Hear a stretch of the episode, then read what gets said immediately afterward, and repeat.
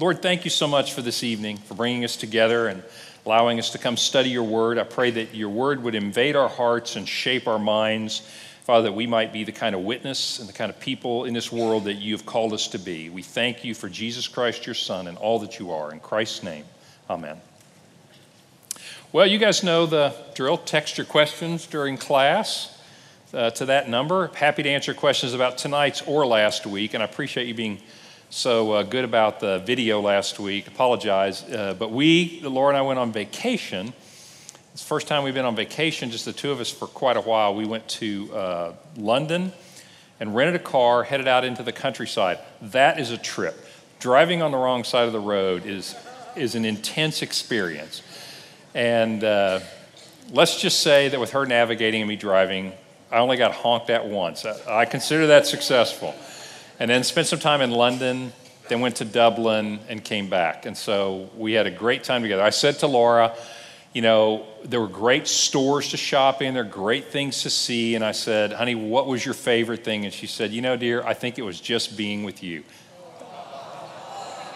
Was that what you said, or was it the shopping and then just? Uh, it was close. I was close. I was in the top three. I'm pretty sure about that. One of the things I wanted to show you, I, this is not going to be show and tell from vacation, but this is Westminster Abbey, and this kind of ties into our lesson last week. But uh, there are some beautiful cathedrals and churches, ancient. This Westminster Abbey, probably actually a, a church existed there before this, but in 1042 AD, Edward the Confessor basically started building this. I mean, this thing's 900 years old. I mean, the history there is amazing. When you get inside, it's absolutely gorgeous inside. And so when we were there, we were there over a Sunday, so we went to church there. And one of the interesting things to me, we'd been talking in our prior series uh, kind of about the culture in our country. And then last week's lesson was kind of just taking a look at the world culture in terms of is it Christian or not. It's really interesting there to see these places are so gorgeous, so few people really committed to their faith. I think I mentioned to you in the video last week fewer than 10% in England attend church. And so you get this feeling when you're sitting in there that this is a monument to a faith of the past. It's almost like a museum of faith.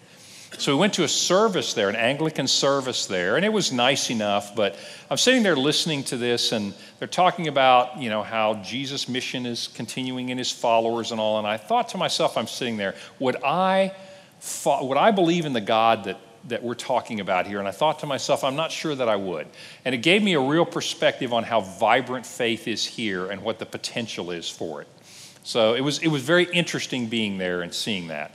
But while we were there, 11 days, really totally unplugged, which was great. And that was kind of Laura's condition, is you cannot do any work, you know, while you're there. But I have one question for you.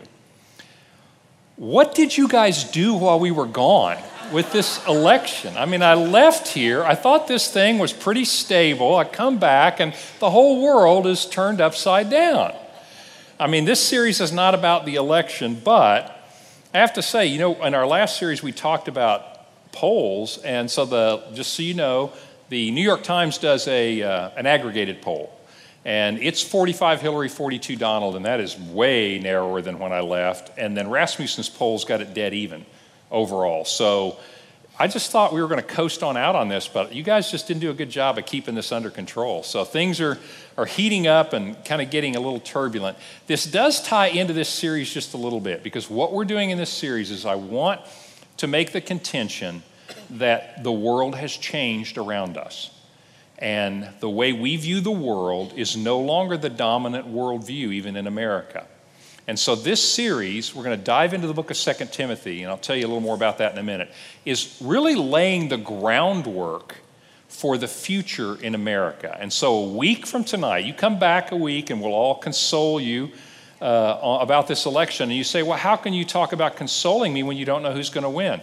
Because both of these candidates have higher than 50% disapproval ratings.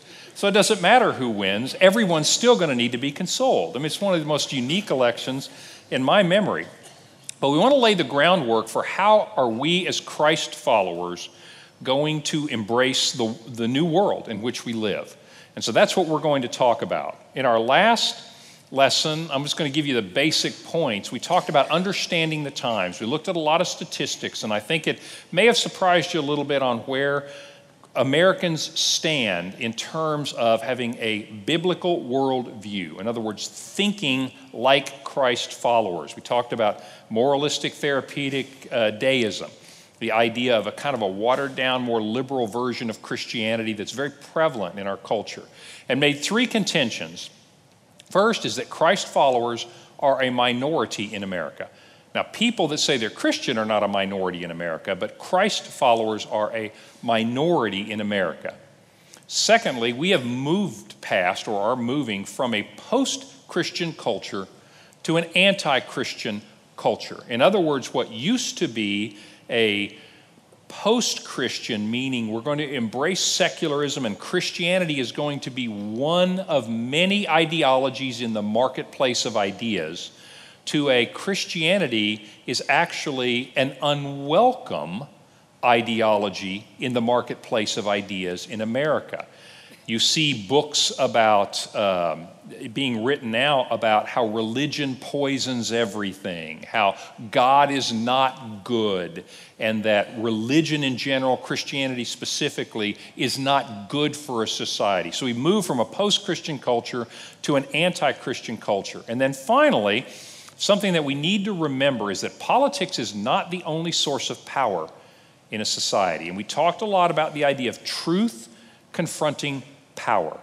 And that you'll see this throughout the Bible is the idea of truth in the face of power. You saw it with Pharaoh in the Exodus, we saw it with Jesus in front of Pontius Pilate. You'll see this over and over in the scriptures as God speaks truth into a world that is dominated by certain power structures. So that's where we set the stage for what we're going to start talking about. So let me just draw a couple of conclusions from that because I think Christians in America, excuse me, Christ followers in America are in general feeling a lot of anxiety about the way things are going in our culture, not just an election that we're about to have, but in general. As you look at uh, social issues, if you look at the way the courts are moving very rapidly to mandate, in a fairly coercive way, social change. And so you begin to see a lot of the institutions, the mediating institutions in our culture being deconstructed. In other words, things that are traditional are just being tossed pretty quickly. So I think there's a lot of anxiety. I think there's some fear. And I think there's a high degree of frustration that Christ followers feel. And I want to suggest to you that given the state of our culture, we need to stop defending something that no longer exists. In other words, there was a time when America, I hate to use the phrase Christian nation because it's hard to know what people actually mean by that. But in general, there was a time in, in our lives, I believe, in the course of our lives, where America was broadly based on Judeo Christian ethics and morality. In other words, there were a larger uh, population that were more Christ followers, who had a biblical worldview, and it was imbued in our society. And over a relatively short period of time, that has changed. And I think we sometimes find ourselves wishing to go back to something that no longer exists. In other words, feeling defensive about where we are and trying to defend something that no longer exists. A corollary to that is this we're not called to be on defense. We, as Christians, the scripture calls us to be on offense, if you will. Think about the Great Commission. The Great Commission does not say, as Jesus says to his followers, I want you all to hunker down because things are going to get tough and you just make it till I get back. It doesn't. It says, go into all the world, make disciples of all the nations, teach them to obey everything I've commanded you baptize them. In other words, change of heart, change of mind. So it's a very offensive thing to do. In our book of Second Timothy, the second letter that Paul wrote to Timothy, this young pastor, you're going to see in 2 Timothy 1, verse 7, he said, Now, Timothy, I want you to be bold because God did not give us a spirit of fear, He gave us a spirit of power and self control. And so you see the Bible telling us to go press into our culture, not retreat from it. And so I think we need to stop defending something that no longer exists and remember, recalibrate our attitude to remember our mission is not to protect turf, it's to invade Satan's rule in this world. So that's the takeaways I get from understanding the times in which we live. I think we need to recalibrate our attitude. I think that we will find ourselves less anxious, less fearful, and less frustrated as we begin to recapture that mission. Well, I told you last time that I think the future of the church is ancient. In other words, the question then is a fair question that says, well, then what will our attitude be? How then shall we proceed in a world in which we, as Christ followers, are a minority? How does a minority thrive in a, in a culture that's getting more and more hostile to the way that we believe? And I want to take us back in time to a biblical model because this is not the first time this has happened to the church. It's not the first time it's happened to Christians. And God has made a record for us of how the church has weathered this kind of time before. So we're going to go back into biblical times, and I want to talk to you about this book of Second Timothy. It's in your New Testament. It's labeled uh, 2 Timothy for some of you, or 2 Timothy, because it's simply the second letter that we have that Paul wrote to Timothy. Timothy's a young pastor.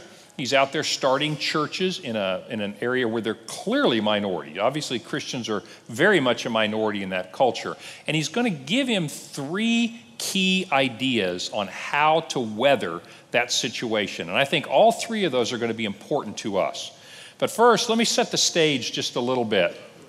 This is how he starts in 2 Timothy 3. He said, Now listen, I, I don't want to kid you here, Timothy. I want you to know that there will be terrible times. He said, and here's what I mean by that people will be very self centered, lovers of themselves, lovers of money, boastful, proud, abusive, disobedient, ungrateful, unholy, without love, unforgiving. In other words, you're going to see the basest desires of humanity come to the fore.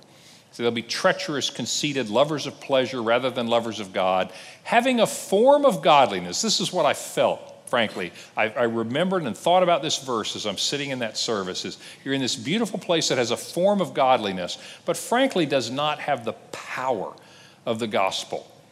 And he says, have nothing to do with that. He said, that is not the way we think. But he's warning him. He said, this is the world into which you'll find yourself. A lot of times we read that list and we say, you could pick up a newspaper today or whip through your electronic uh, media, whatever, wherever you get your news, and you could really see these adjectives describing a lot of the way humanity is behaving today.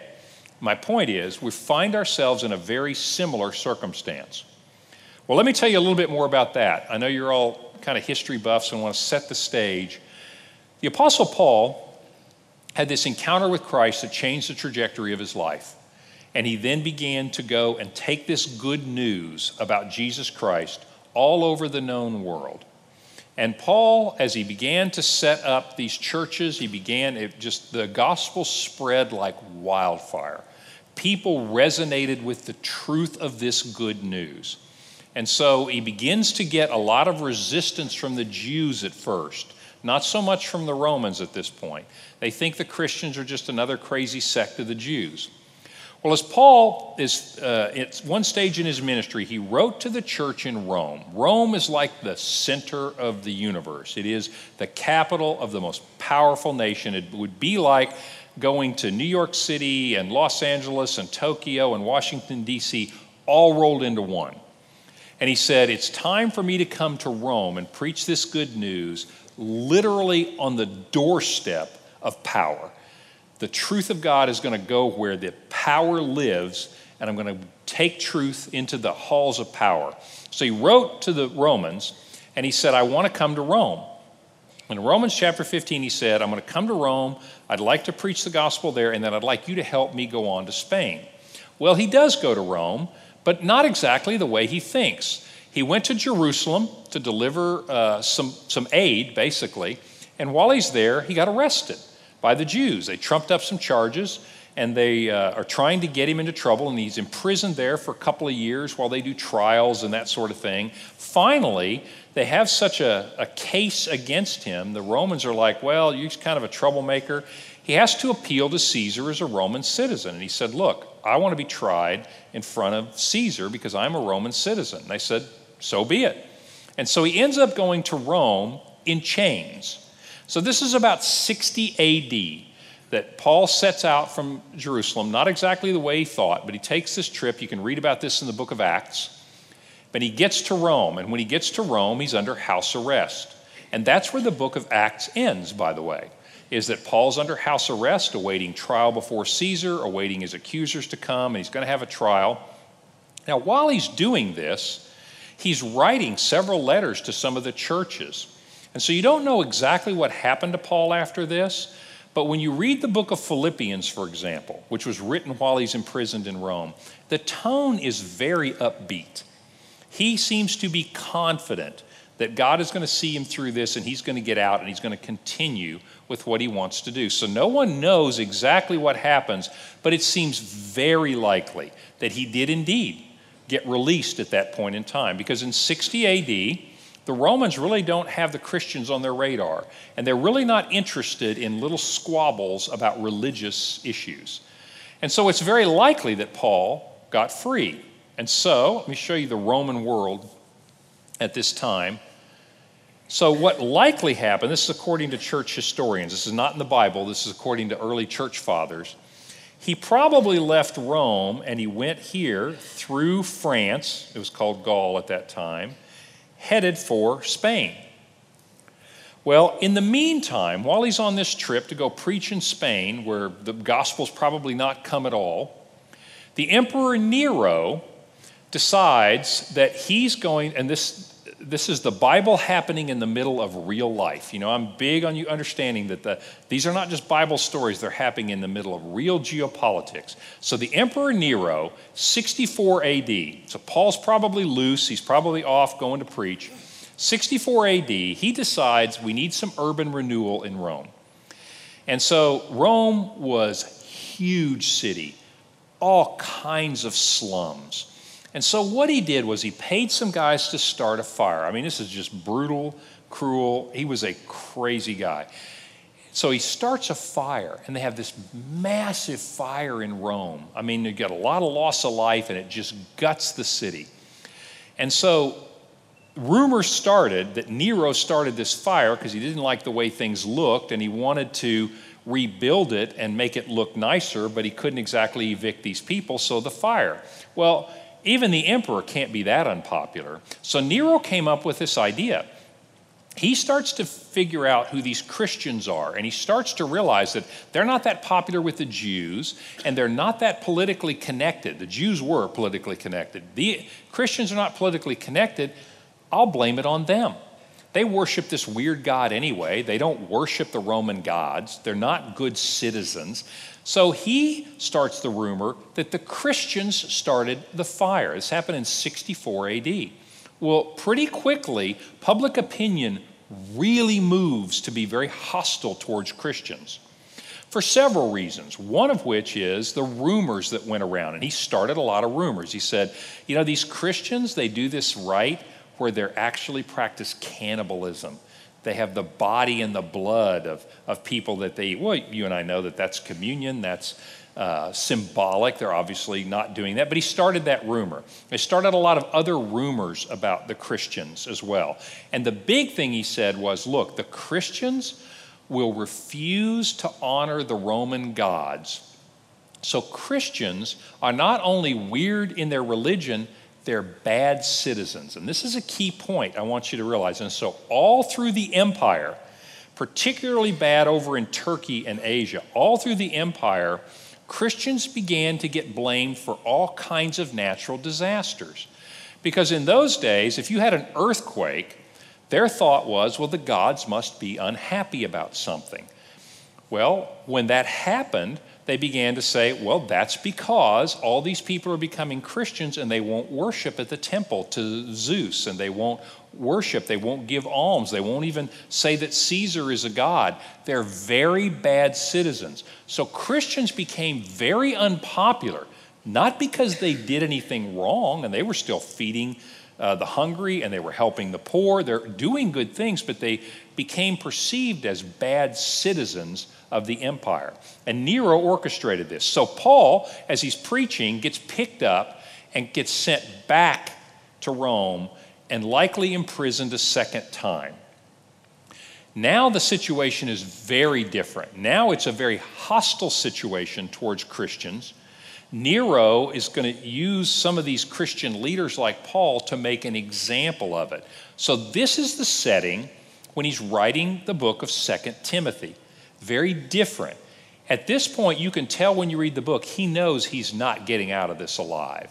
He understands the political environment is against it. Has he committed anything, done anything wrong? Of course, he hasn't done anything wrong. He hasn't broken any Roman laws, but he realizes they're going to get him. In other words, he's going to be made an example of. And sure enough, according to church tradition, Nero had him beheaded sometime right before 68 AD, because in 68 AD, Nero killed himself. And so Paul, according to church tradition, was executed by Nero, probably 67 or 68 AD. So as Paul's writing this book of Second Timothy, he's writing it in a situation where Christ followers are not only in a minority, they're considered bad citizens of the empire, and there's a lot of hostility towards what they believe. Now, I know sometimes that's hard for us to comprehend. You think, how can you be against people that are forgiving and loving and kind and are good citizens and try to follow the laws? And yet it happened. And you could make that same argument in our culture today because I'm going to suggest to you that that exact same situation happens. More and more, Christ followers are considered to be not very good citizens. You know, the stance that we take on social issues, the stance that we take on certain political issues, the, the way we are active goes very much against the secular worldview. Christians today will not worship at the altar of the gods of our culture any more than Christians of that day would worship at the, at the temple of Zeus.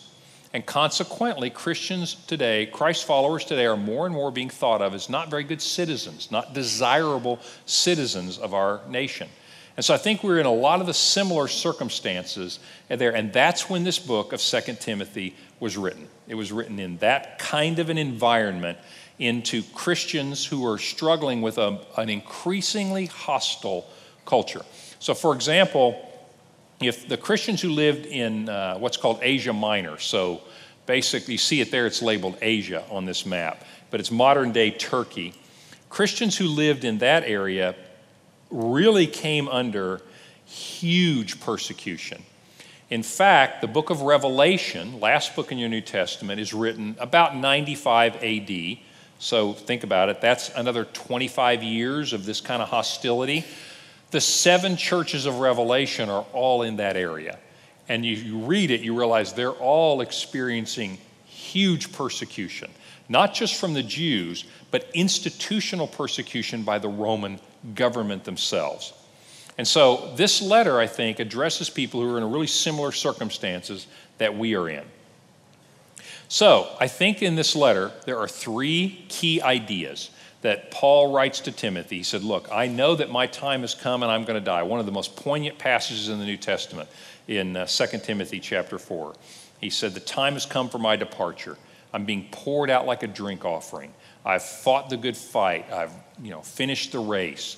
He said, My time is done. He said, But you're going to face very difficult times, and I want to tell you what you need to do to thrive in this kind of environment. And let me just fast forward and tell you the end of the story. The church explodes in this environment. You think to yourself, oh, wait a minute. Probably ends up like all those churches in England that we went in, those beautiful churches, but I bet there's nobody going there.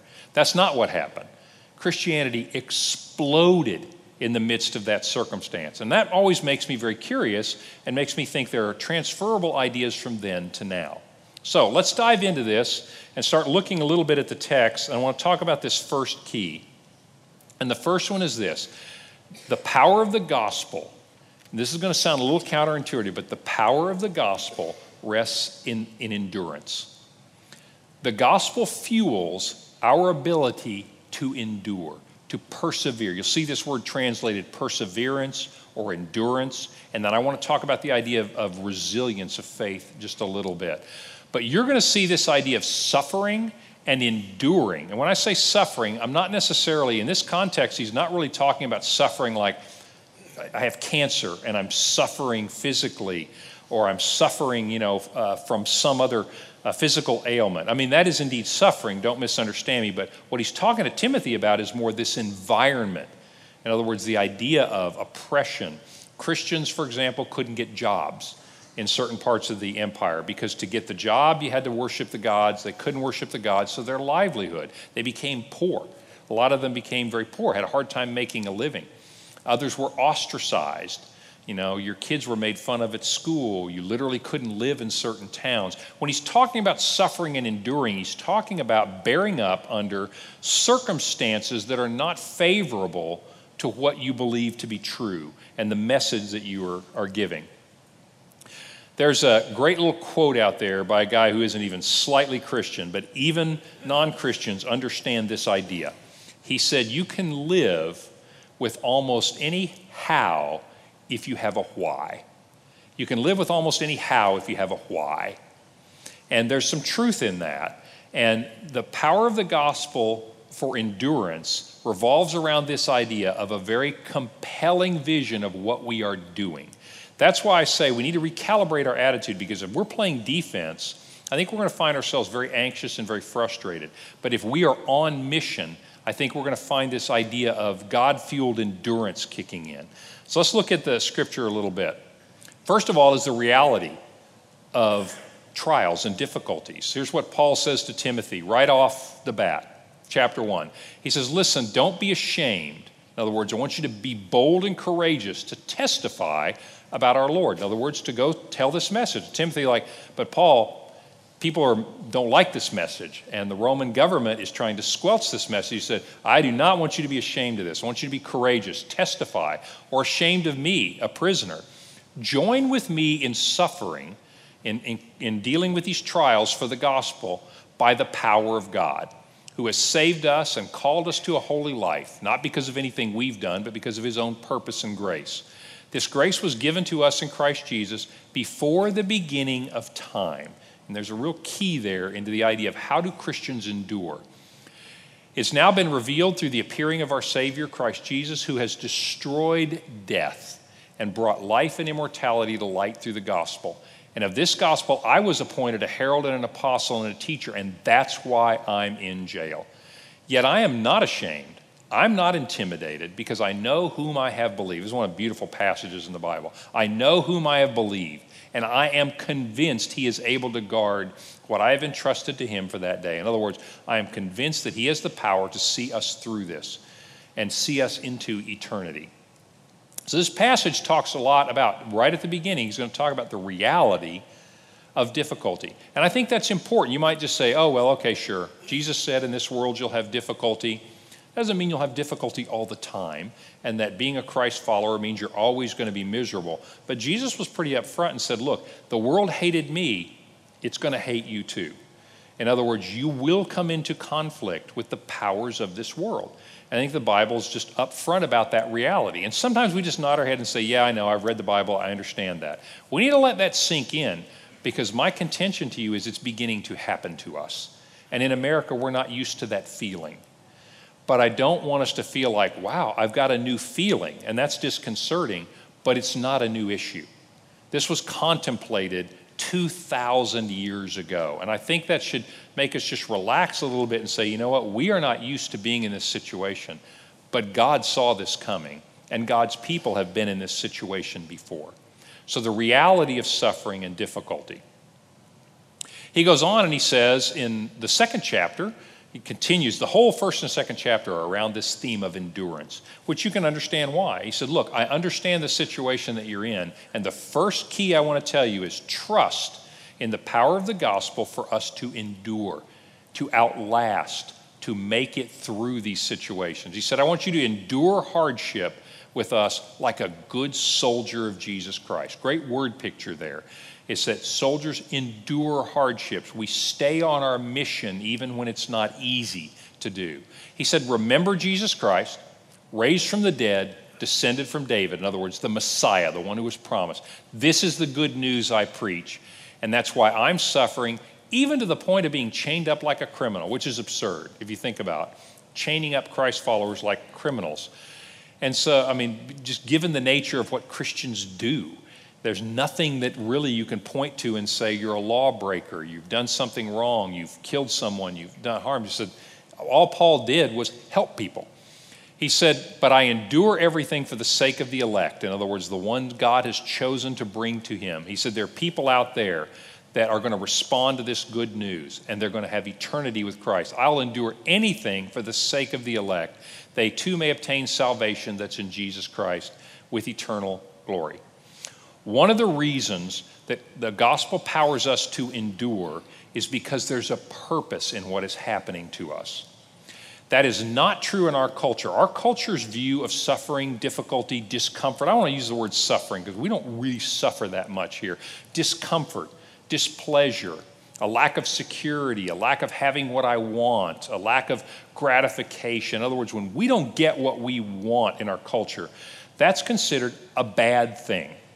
And it should be avoided because there is no point whatsoever in suffering and having trials or difficulties. Trials and difficulties are simply undesirable things that should be avoided.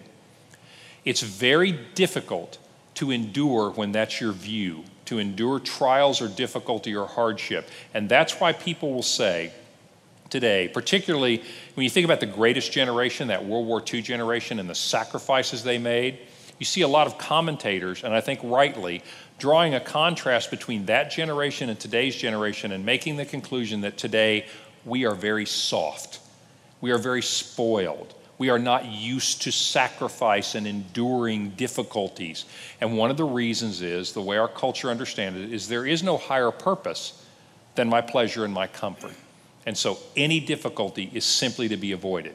That is not the view of the Bible. That is not what Christ followers think. There are two really powerful ideas. One is that the difficulties that we face are actually in service to God's plan.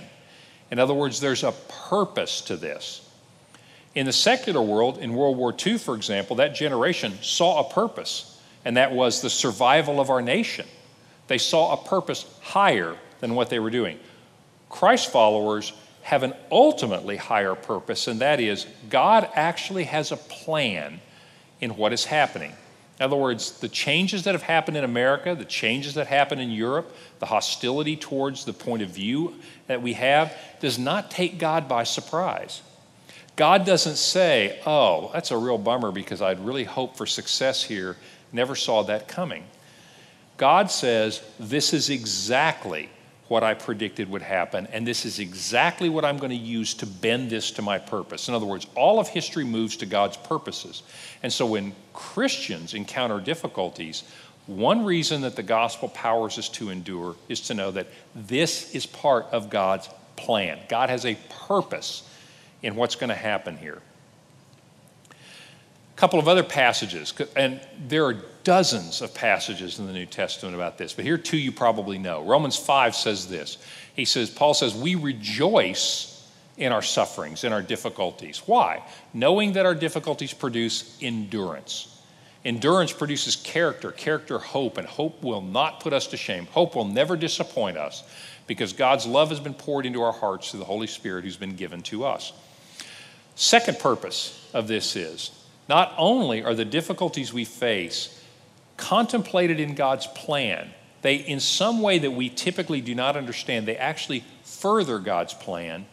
But difficulties also refine our faith. God is in the faith formation business, and difficulties refine our faith. We just finished a series in James here, and here's a passage that you saw in the first week. My brothers and sisters, consider it pure joy which is a crazy thing to say if you think about it from a worldly perspective, when you fall into all kinds of trials because you know that the testing, and they're not the testing like do you pass or fail, but the pressing on your faith produces endurance. So the gospel is the power for endurance because we as Christ followers know that God has a plan. He is working out his plan, and the difficulties that we are facing are part of that plan. They're not a deviation from the plan, they're not a failure, they're actually part of the plan. And secondly, that God knows who we are and He is using that to refine our faith because that faith is eternal. Difficulties are temporal, and faith is eternal. So the gospel powers our endurance. The idea of endurance or perseverance or bearing up is a key idea through the entire Bible, actually, but specifically, it's, it's a big deal through the New Testament. Well, let's talk for a second about uh, what does it mean to endure? I mean, what does that actually look like? I want to give you a word picture on this because it's really not a passive event. This is a couple of statues of an ancient Greek guy. The, in the Greek mythology, there were some uh, supernatural beings called Titans.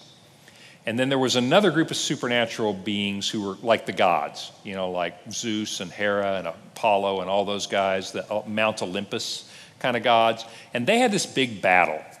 And the gods of Olympus won. And so the Titans, with the ones that weren't killed, got subject to hard labor. This guy's name, he was a Titan, and his name is Atlas. And Atlas was condemned, according to mythology, to literally hold up the world. In Greek mythology, his job was, simp- was literally to hold up the world. So you'll always see uh, Atlas holding up the world, being pressed by the weight of, you talk about having the weight of the world on your shoulders. He definitely, literally has the weight of the world on his shoulders. But what I like about that picture and what I like about that myth is this they understood that the idea of endurance, and in fact, the Greek word itself even has this active idea in it Endurance is not just waiting, endurance encompasses the idea of pushing back. Because if you look at this guy and you say, if he's just trying not to get crushed, he's going to be laying flat on the ground and the earth is going to literally crush him into a pulp. He has to push back, he has to hold it up. That is exactly the word picture of the idea of endurance or perseverance in the scripture. It's not a passive activity, it's an active thing. We are literally pushing back against the forces that compel. And I don't mean pushing back in, you know, kind of a Donald Trumpish counterpunching way. Oh, you insult me, I'll insult you twice.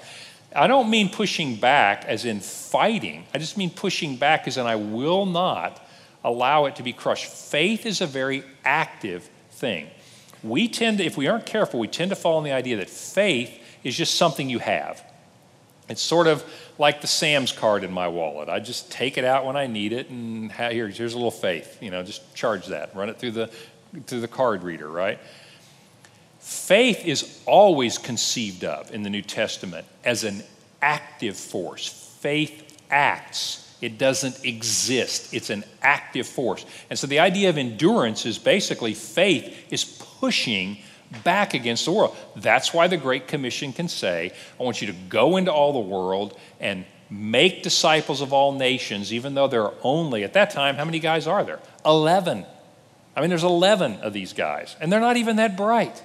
And he says, Look, I want you to go push Use your faith to be an active force to go take this word. And that same thing is true for us. So endurance is not just a let's all hunker down here in our church and try to build big walls so that the world can't get us. Faith pushes back, and that's the essence of endurance. Is the idea of pushing back. Well, then the question becomes how do we do that? Because let's face it, we have a big enemy.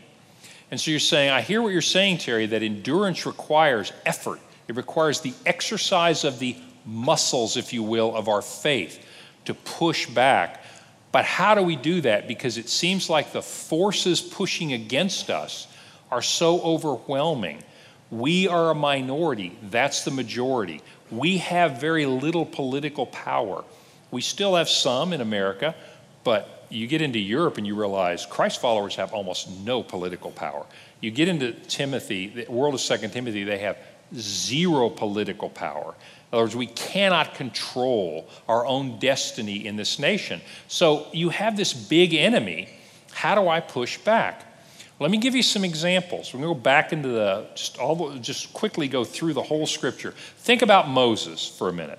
And by the way, this is why these things happened in history this is why they're in your Bible, is for lessons like this. Here is the point of what happened with Moses. God goes to Moses. Think about how ridiculous this sounds. Moses minding his own business, herding some sheep, you know, soccer games with the kids on Saturday, you know, going to the, uh, you know, Elks meeting on Tuesday night, etc. He's got this nice little suburban life going. God comes to him and he said, hey, got a problem. My people, the Israelites, are literally enslaved and being oppressed. They're being pressed by the most powerful man in the world. Pharaoh, the king of Egypt, most powerful, I mean, literally power with a capital P. I'd like you to go free my people. So, what does Moses say? Five times Moses basically says, I think you got the wrong guy. Who am I to go confront Pharaoh? What's he saying? He says, I have no power, and you want me to go confront the most powerful person in the world. And so the interesting thing is, what is God's answer to this? You can see this all through the scriptures. His answer to Moses is an, oh, it's okay, Moses, you can do it. No, he can't actually. And he doesn't say to Moses, It's okay, Moses. I'm going to send you through a training institute. And when we get through, you're going to be the Henry Kissinger of the ancient world. And you're going to go negotiate. That's not what he says to him. What does he say? Very interesting. He says, I know you're not that sharp. I completely agree with you, Moses. He says, But I will be with you. That is God's answer. He says to Moses, Moses says, What am I supposed to do? He goes, I'll be with you. That's his answer. Fast forward just a little bit. So he goes, and sure enough, God's with him. And actually, unbelievable. They literally, a bunch of slaves, defeat the most powerful nation in the earth. I mean, that should still be front page news today. I mean, that is so historically improbable, never happened, ever in history except that time. So he actually, truth goes and literally overturns power. So fast forward a little bit. The Israelites go to the promised land. They're sitting there looking in the promised land. They've got no weapons. They're going up against a superior civilization. Moses says to Joshua, his little lieutenant, he says, Joshua, time for me to die. I'm an old man. I'm tired of this stuff. He said, So I'm going to lay down and rest with my fathers. And so you're going to take the Israelites into the promised land. And Joshua's like, Do we have a plan? He goes, No, I never got around to that, Joshua. We don't actually have a plan. Do we have an army? Nah, really, don't have an army. Got nothing here for you. And so Moses dies, Joshua comes, and the very first uh, chapter in the book of Joshua that recounts what he does, if you remember this, the very first chapter, God comes to Joshua and he basically says this He says, Joshua, you're probably a little afraid, aren't you? Yeah, you bet. And three times in the first chapter, what does God say to him? I want you to be courageous. And Joshua goes, Yeah, why? because I will be with you. Same answer. In other words, how can we endure? How do we confront the big enemy? The same answer is, I will be with you. Let me give you one more example. Many examples. Let me give you one more. Let's jump to the New Testament era. Jesus, raised from the dead, talking to the 11 guys, about to give them the Great Commission. He's about to basically tell them, here's your mission, here's what I want you to do. They're saying to Jesus, so what do we do now? you know, you're going to send to heaven, and uh, what, do you want us to do? And so, Matthew 28, what does he say? Want you to go into the whole world. Want you to go play offense, boys. Don't wait for me. You get out there, and I want you to take this message because there's power in this word and make disciples of all the nations. And how does that end? And look, he said, listen to this. He said, I will be with you to the end, even to the end of time. You see that I will be with you again. And so you get these 11 smelly fishermen go confront the power of their day. And here's just one example Peter and John are preaching in Jerusalem, and the powers of the day, the Sanhedrin, the rulers of the Jews, think, think like being taken in front of the Supreme Court, you know, to give an explanation of why you're saying what you're saying, and they have the power of life and death over you. So they go in and they say, Listen, we need you to quit talking about this because that's not what we think and we don't like this new message. And Peter and John say, Well, you're going to have to judge for yourself whether we need to obey you or God, but we're going to do what God says. A little cheeky if you think about it, you know? And so they say, Great. Well, we don't really want to kill you the first time, so they beat them. I mean, they literally beat them bloody and send them out and say, Don't talk about this anymore. And here's the really interesting thing the book of Acts records this it says, They left rejoicing, high fiving each other because they've been considered worthy to suffer for the name of Christ. What passages did we just see? Consider it pure joy when you encounter various trials. Why? Because it develops endurance in your life. And so you get this idea of the answer to the question is, is endurance is an active force. It's pushing back, if you will. It's our faith in action. And the question then is, well, how does that work in the face of this power? The only way it works is to have that certainty that God is with us. We endure because we know that no matter what happens, God knew it was going to happen. We know that no matter what happens, God will bend it to his purposes. Think Romans 8 28. In all circumstances, God works for the good of those who love him. It doesn't say God does his best for you, but sometimes Satan wins. It doesn't say that. It says in every circumstance, God bends everything to his purposes. You can trust him that he is in charge. And the idea that he is with us. In fact, Ephesians 1:13, one of my favorite passages talks about this. You think about how is God with us? Sometimes I think we're not too in touch with that because we're not so in touch with the Spirit. Here's how God speaks about this. Ephesians 1:13 says that when you believed, you received the Holy Spirit as a seal, as a down payment, as a promise for what God will do. It's sort of like a bond. You put up a bond. All right, so I'm going to do some work on your house. And you say, Terry, you don't really look that good. That's true. You don't actually even look that trustworthy.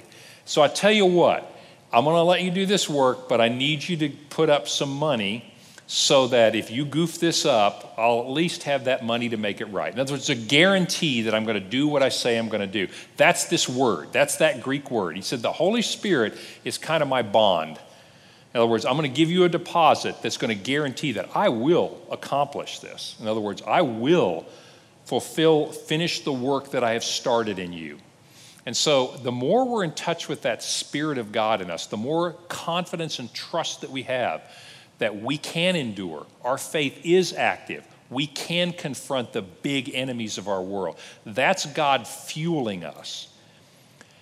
Christians have endured bad government, and today are enduring bad governments, bad circumstances, tsunamis and floods and famines and droughts and all kinds of things in this world. And throughout history, Christians have endured all of that and thrived. In 2 Timothy, the church is going to not only endure Roman oppression, it's going to explode under Roman oppression. This is the first of the three things that Paul said. The first thing you must understand is the gospel is sneaky in the sense that the, the first thing it gives us is the ability to endure, the ability to see beyond our circumstances. Does that make sense? Powerful idea in the scripture. We can endure because God is with us. A great little quote that I want to talk about is, uh, and I want to talk about this more in our next lesson too. It's a great, by the way, I really recommend this book to you called Disappearing Church, written by uh, a guy from uh, Australia. He says, uh, observing on a little more of a global scale, which is what I, would like to talk about. We're talking about America a lot, but this is a really a global issue. He said, We cannot solely rely on the contemporary Western church's favorite strategy of cultural relevance. And this is where I said we need to recalibrate our thinking because up until recent times, the way we felt as church, the Western church has felt that we should embrace this culture is to be relevant, to be like the culture. And so they'll say, Oh, you guys are just kind of like us. Well, sure, come on to my church and come on in. His point is when you get to the point where Christ followers are a minority, trying to be relevant to the culture doesn't work because we have fewer and fewer touch points where we agree with the culture. It'd be like saying to Paul, why don't you just try to be relevant? You know, go down and worship, you know, at the temple of Zeus and, you know, just live like Romans lived and do that. He's like, I can't do any of that. In other words, he didn't even try to be relevant to the culture. He just took the truth. And here's what he's saying He said, Our favorite strategy of cultural relevance in which Christianity and the church is made relevant to secular Western culture. That is not possible. The further they get apart, Now, that's in our past when we lived in a predominant a country that was predominantly based on Judeo-Christian ethic, you could do that. But that's less and less possible. He said instead, we need to rediscover gospel resilience. The key element of resilience is this idea of endurance. The idea that we're in this for the long haul. You may push us, but you cannot crush us. Beautiful little passage, by the way. Second Corinthians chapter 4 Paul says, We are pressed on all sides. We are bent, but we're not broken. We're pressed, but we are not crushed. We are, uh, we are basically persecuted, but never abandoned. In other words, he says, the, the world is pushing on us, but it cannot crush us. The Christian, the gospel ability to endure, because we know this is part of God's plan, we know God is with us in any circumstance allows us to be resilient. It's like trying to crush the church. And that's, by the way, what the Roman Empire did. They tried to crush the church, and they never could crush the church. Didn't matter how many people they killed, didn't matter how illegal they made it, they could never crush the church. It would always spring back. This gospel message and the endurance that Christians had because of it, the church always would spring back. I'd like to talk about, no questions, right? Great. That just either means A, you're all asleep, or B, this is making sense. I'd like to talk just a little bit about, okay, so what? If that's the case, I'd like you to think about what does that endurance look like, that, that confidence of knowing God is with us, that historical sense of knowing Christians have been here before and they have thrived. Christians have always been sure that God's hand and plan is in the middle of this, no matter how hard it is to see. That gives us a huge uh, ability to persevere. So, I want to talk about action steps. So, here's what I want us to do with this, because you're saying this is all kind of cerebral, and I understand it, but what do I do? First thing I want you to do is I want you to memorize this verse. Write it on your coffee cup, whatever. Joshua 1 8. This is the essential power of the gospel for endurance. He, this is what God said to Joshua. Three times he says this, but here's one beautiful little passage. I want you to be strong and courageous. Do not be frightened, and do not be dismayed, because the Lord your God is with you wherever you go. Now, here's a fair question. That's something he said to Joshua. Is that something he says to us? Well, let me just say something that's a little unpopular. That is not what God says to everybody in the world. People that are not Christ's followers, that is not true for them. God is not with you wherever you go. In other words, to prosper you and bring you through difficulties. That is said to people who are on God's mission, about God's business. That's us. We are doing exactly what Joshua did. God said, I've got a commission for you to do. I want you to go into this world and take this good news. But wait a minute, God we're, it's a more and more hostile environment. Can't we just huddle up here? Well, that's what Joshua said. He said, You know, actually, it's not so bad on this side of the river. Maybe we don't really need to go into the promised land. God said, No. Be courageous. Do not be frightened. You are about my business in the world, and I will be with you wherever you go. That promise is to us as we are about God's business in this world. And then the second thing, and this is something that I really want you to do, this is a little thought experiment. When you catch yourself feeling anxious or fearful or frustrated or just downright angry at the, at the occurrences in the world and the, the, the unrightness, you know, the wrongness about so many things that are happening, when you feel that, ask yourself this How would I react to this if I trusted that God had a purpose in it? How would I react to this if I trusted that God had a purpose in it? We need to re, as I started at the beginning, we need to recalibrate the way we're thinking about this, and our actions are going to flow from that. If I am confident that God has a purpose, even in the insanity of what's happening, how would I react? My suggestion is that's going to take our anxiety level and go, you know what, I can trust God with this. It's going to take our fear and say, you know what, this may not work out the way I want, but it's going to work out the way God wants. And He knows where I am, and He said, I will be with you. And I'm not going to get frustrated at this. I expect the world to be a sinful place. And so I'm going to be about God's business. I think it's going to make a huge difference in the way that we approach situations. So I mainly gave you that just to get you through next Tuesday. All right. So this is key number one it's just to get you through the election. So, whatever happens, if it makes you unhappy, I want you to ask yourself how would I react if I trusted that God has a purpose in this? We will endure. The gospel will power us to be resilient. The church is going to thrive in any circumstance in this country. And that's what I want to talk to you about in our next lesson. I want to talk about the second key to thriving, and it gets very specific. And I figured this is perfect timing because next Wednesday you're going to be saying, How are we going to survive in this environment? Well, actually, Paul has some very interesting things to say to Timothy about how the church literally thrives in a culture like we live in. So, this week, remember Joshua 1 8. God is with you. Be courageous. And secondly, no matter what happens, how would I react to this if I were absolutely certain that God has a plan in this situation? It'll make a huge difference in your life. It'll let the Holy Spirit power your faith to push against the circumstances of life. And then next week, we'll talk about how to start subversively overtaking this culture. All right? I'll see you next week.